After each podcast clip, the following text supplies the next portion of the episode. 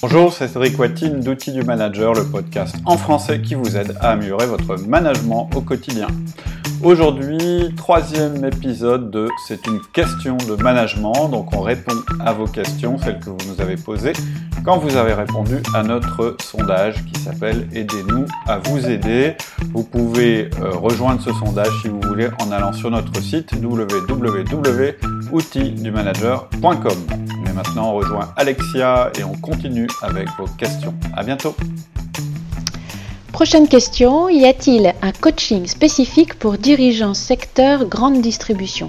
Euh, Pas chez nous, parce que nous, on n'est pas euh, spécialisé sur un secteur. Notre spécialité, c'est euh, le management des personnes, et ça, s'applique quel que soit le contexte. J'en parlais tout à l'heure sur la question de la fonction publique.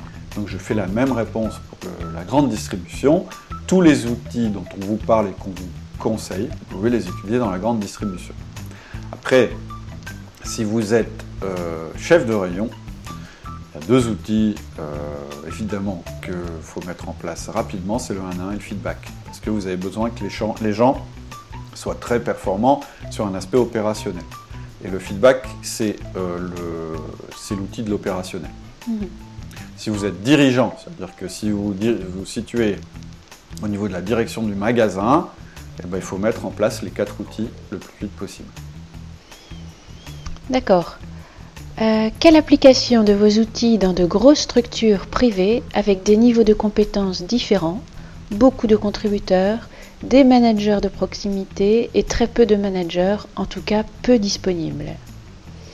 Alors, les mêmes qu'ailleurs. Euh, en fait, euh, le problème du temps, c'est un problème majeur dans l'entreprise, c'est le problème qui revient tout le mm. temps. Parce qu'en fait, c'est le symptôme. En fait, quand ça va pas, on se dit c'est parce que j'ai pas assez de temps. Ce qui est une mauvaise euh, interprétation des choses.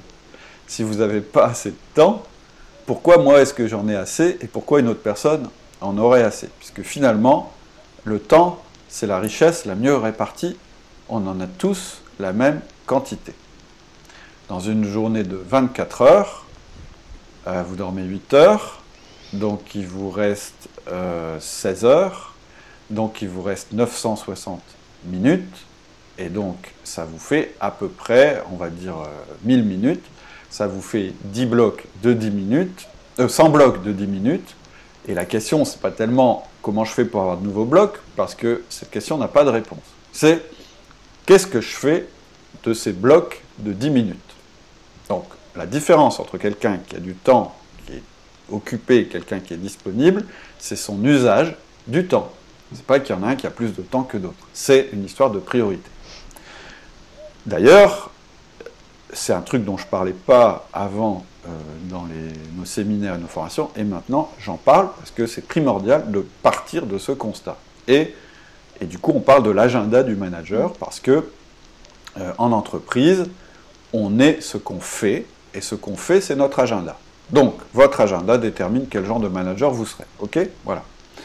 Ensuite, euh, dans les grandes organisations où il y a plein de contributeurs individuels et peu de managers, il faut se détourner du pouvoir d'expertise pour investir le pouvoir d'influence.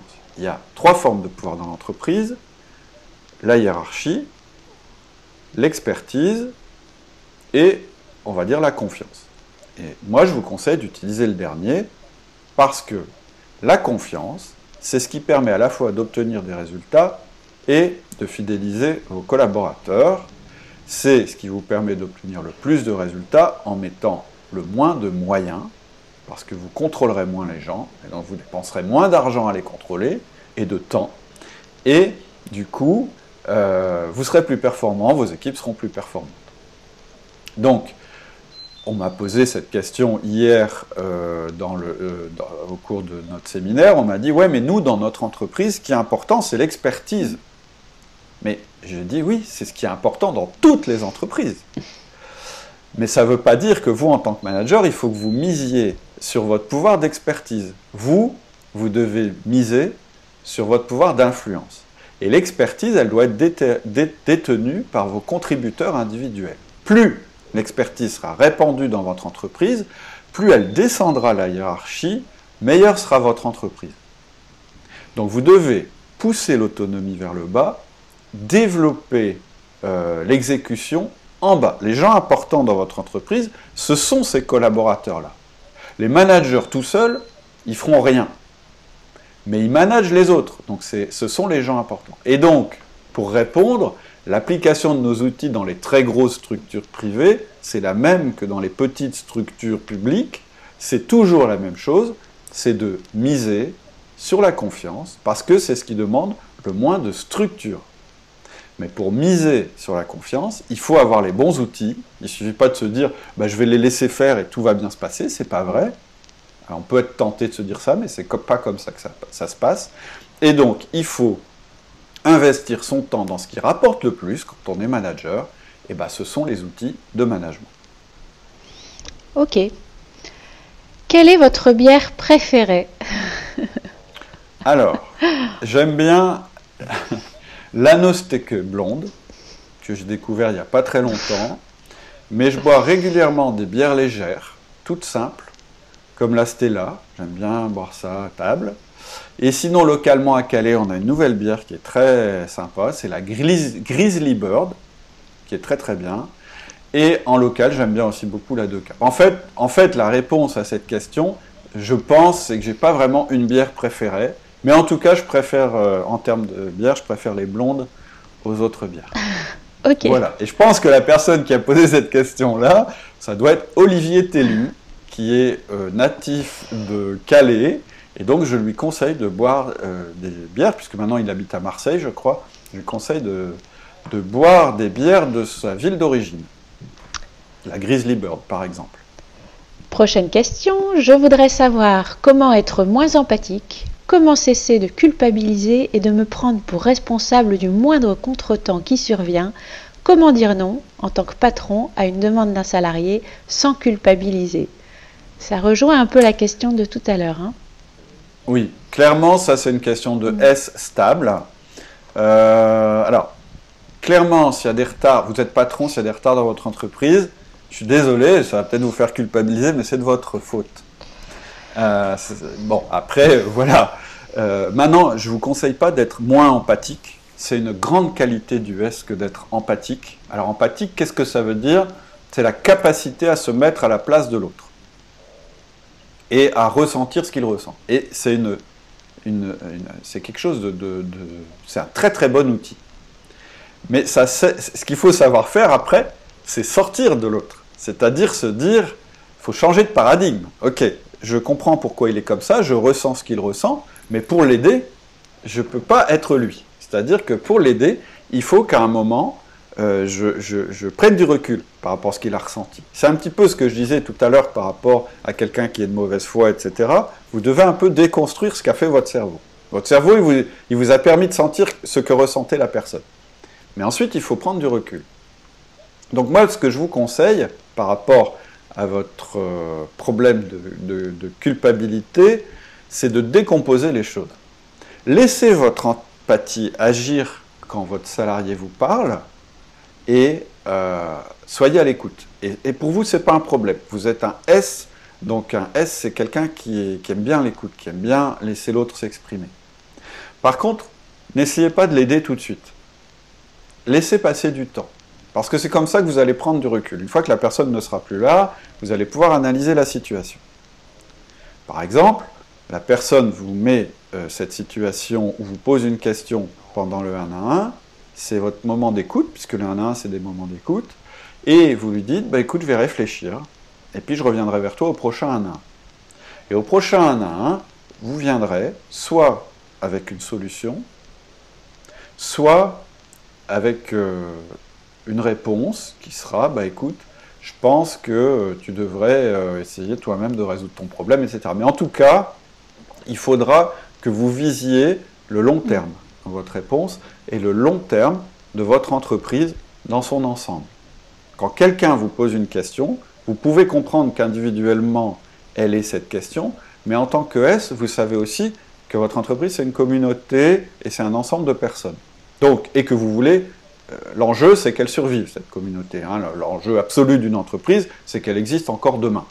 Et donc, à chaque fois qu'on vous met une question comme ça, un petit peu peut-être émotionnelle, etc., et vous vous situez au niveau de la personne, prenez du recul en laissant passer du temps et positionnez-vous dans votre rôle de chef d'entreprise, qui est d'assurer la vie de l'entreprise à l'avenir. Ça vous aidera beaucoup de réfléchir comme ça. Et je vous répète qu'être un S instable pour un patron, c'est très très bien.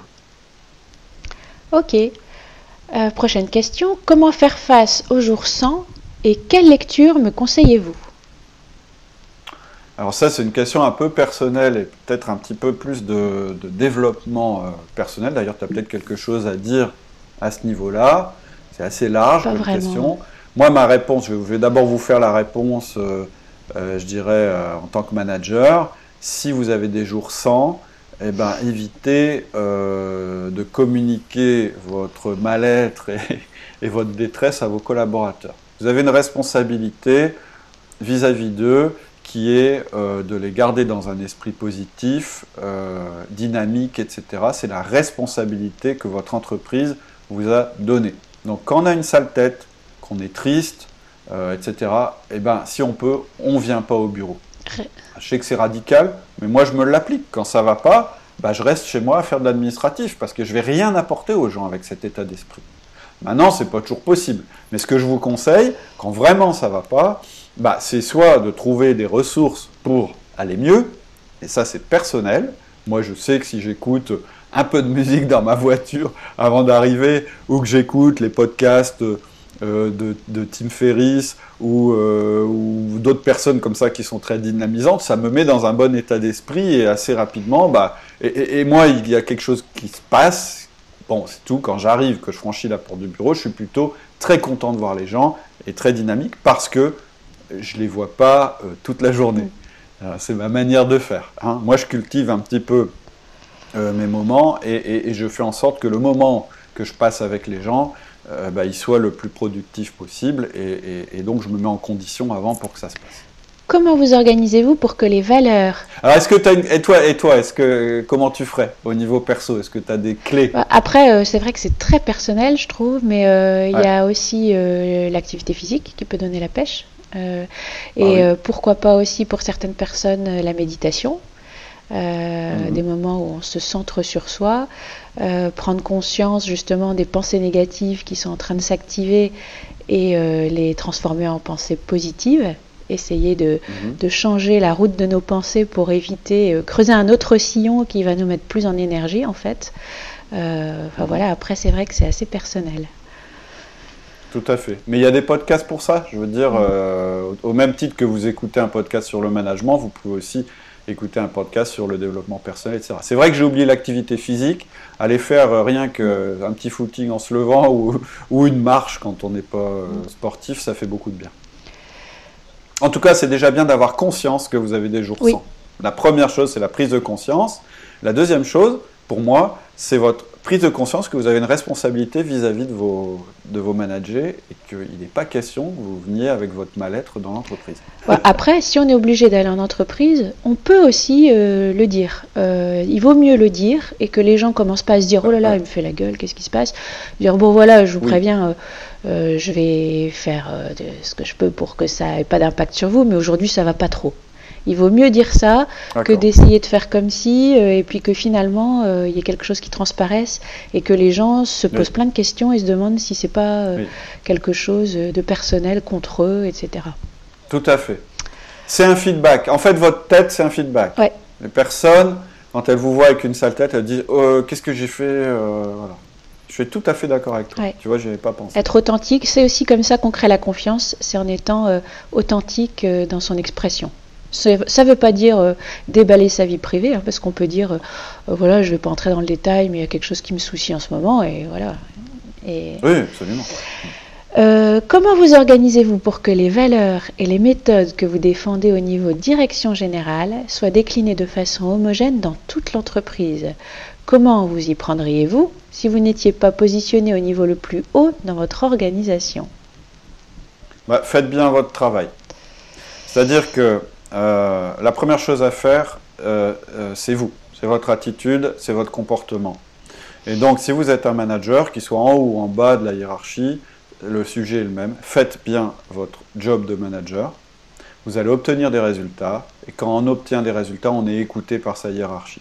Mais faites-le de cet ordre-là. N'essayez pas de convaincre votre hiérarchie qu'il existe une méthode de management bien meilleure que celle qui existe dans votre entreprise. Montrez-leur la supériorité, euh, votre supériorité en tant que manager par rapport à d'autres managers. Et là, vous pourrez parler mais ne parlez pas avant d'avoir obtenu des résultats. Et là, vous pourrez parler d'outils du manager si c'est ça qui vous a permis d'être meilleur.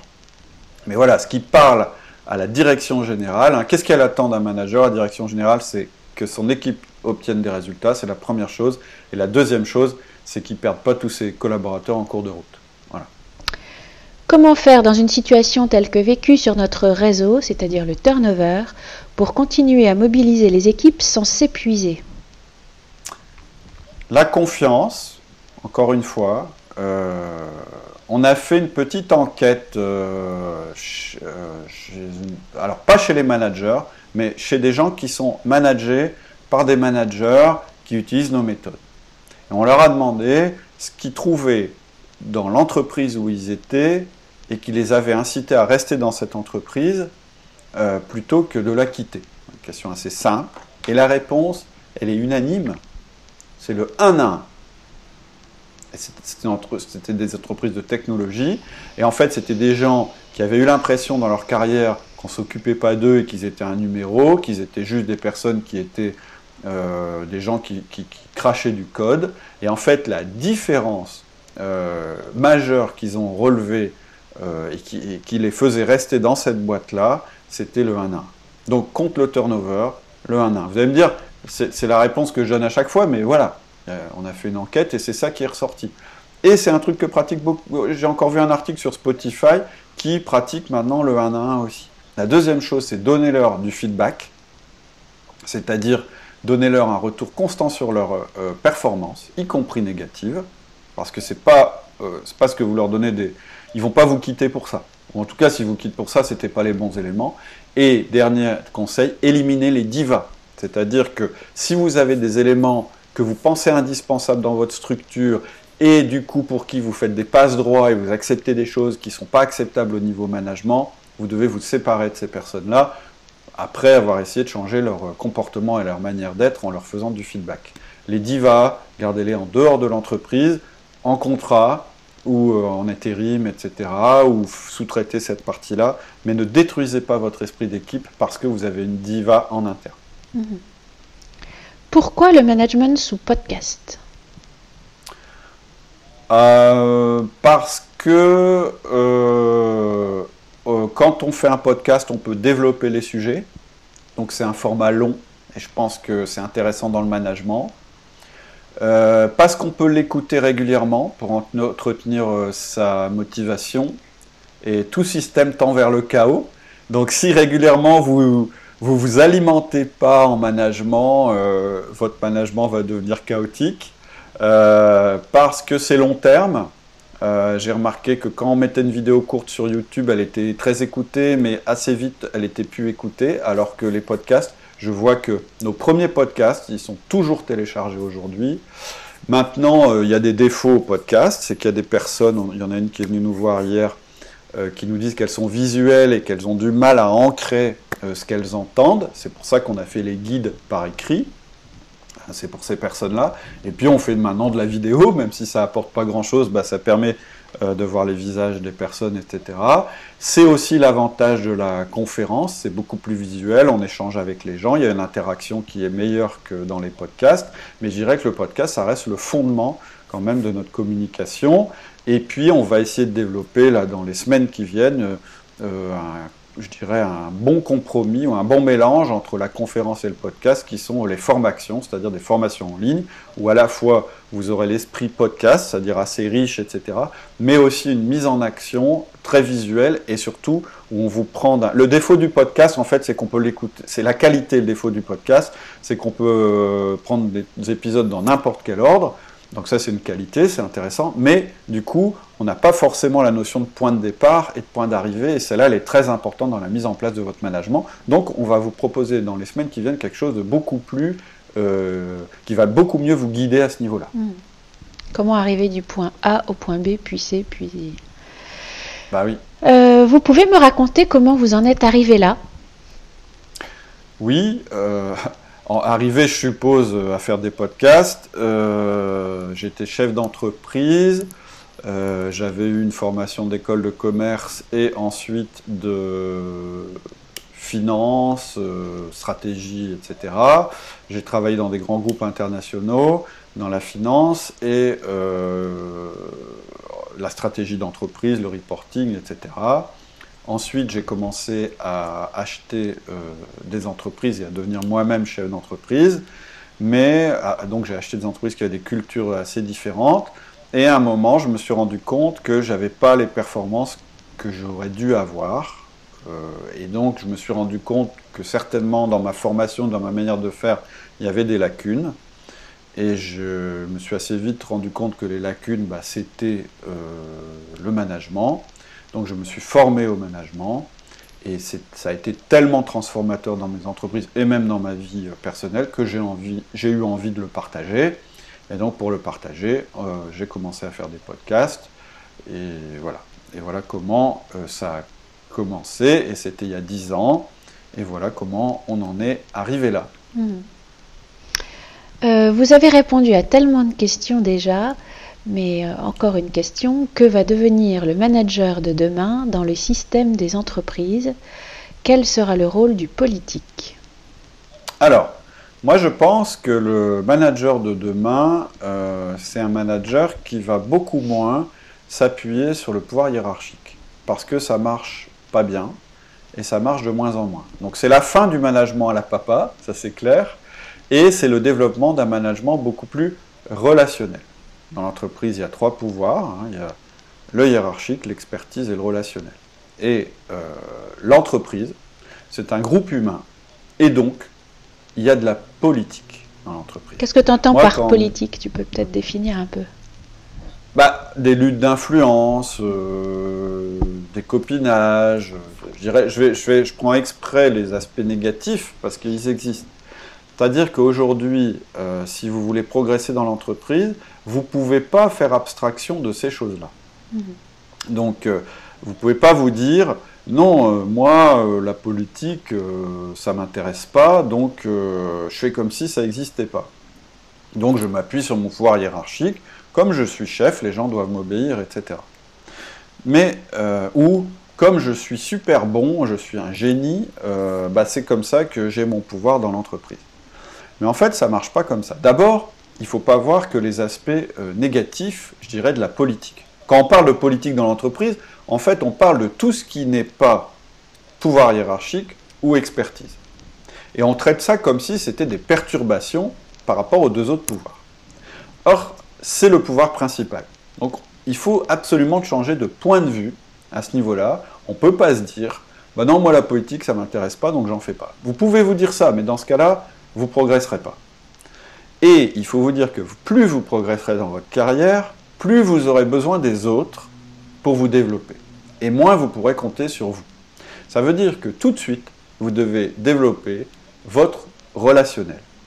Vous devez devenir ce que j'appelle moi un manager relationnel. Parce que c'est ça qui marche le mieux et c'est normal parce qu'on est des êtres humains. Ça vous plaît, ça vous plaît pas, c'est la même chose c'est quand même ça qui fonctionne le mieux. Mhm. Maintenant, ce n'est pas forcément quelque chose de négatif. Si on vous donne les bons outils, si on vous dit exactement comment faire, vous verrez qu'en fait, le relationnel, ça se construit et que ça marche très bien, que c'est ce qu'il y a de plus efficace pour que les choses se fassent. Donc voilà le rôle du politique dans l'entreprise. Ok. J'espère que c'est rassurant. bon, bah, écoute, on est arrivé au bout des questions, euh, Cédric. Ah non Alors de ces questions-là, ah on fera ça régulièrement, puisqu'on en a plein. Hein. Je crois qu'il y a 300 personnes hein, qui ont répondu. Donc euh, voilà, c'était c'était le premier, le premier, la première suite de questions. Ok. Eh ben écoute, euh, je te remercie pour toutes ces réponses. Je pense que c'est, ça va faire plaisir aux auditeurs. Et je te dis. Merci à toi aussi. À bientôt. À bientôt. Bonne semaine. Bonne semaine. Voilà, c'est tout pour aujourd'hui. En attendant le prochain épisode, bah, je vous propose de nous retrouver sur notre site www.outildumanager.com. Vous y retrouverez tous nos podcasts, tous nos guides que vous pouvez télécharger et euh, mon livre gratuit, Le Manager Essentiel, qui résume euh, la méthode et qui est disponible actuellement euh, en téléchargement gratuit. Il suffit de vous rendre et de vous inscrire sur le site. Et en attendant, je vous souhaite une excellente semaine et je vous dis à la semaine prochaine. Au revoir.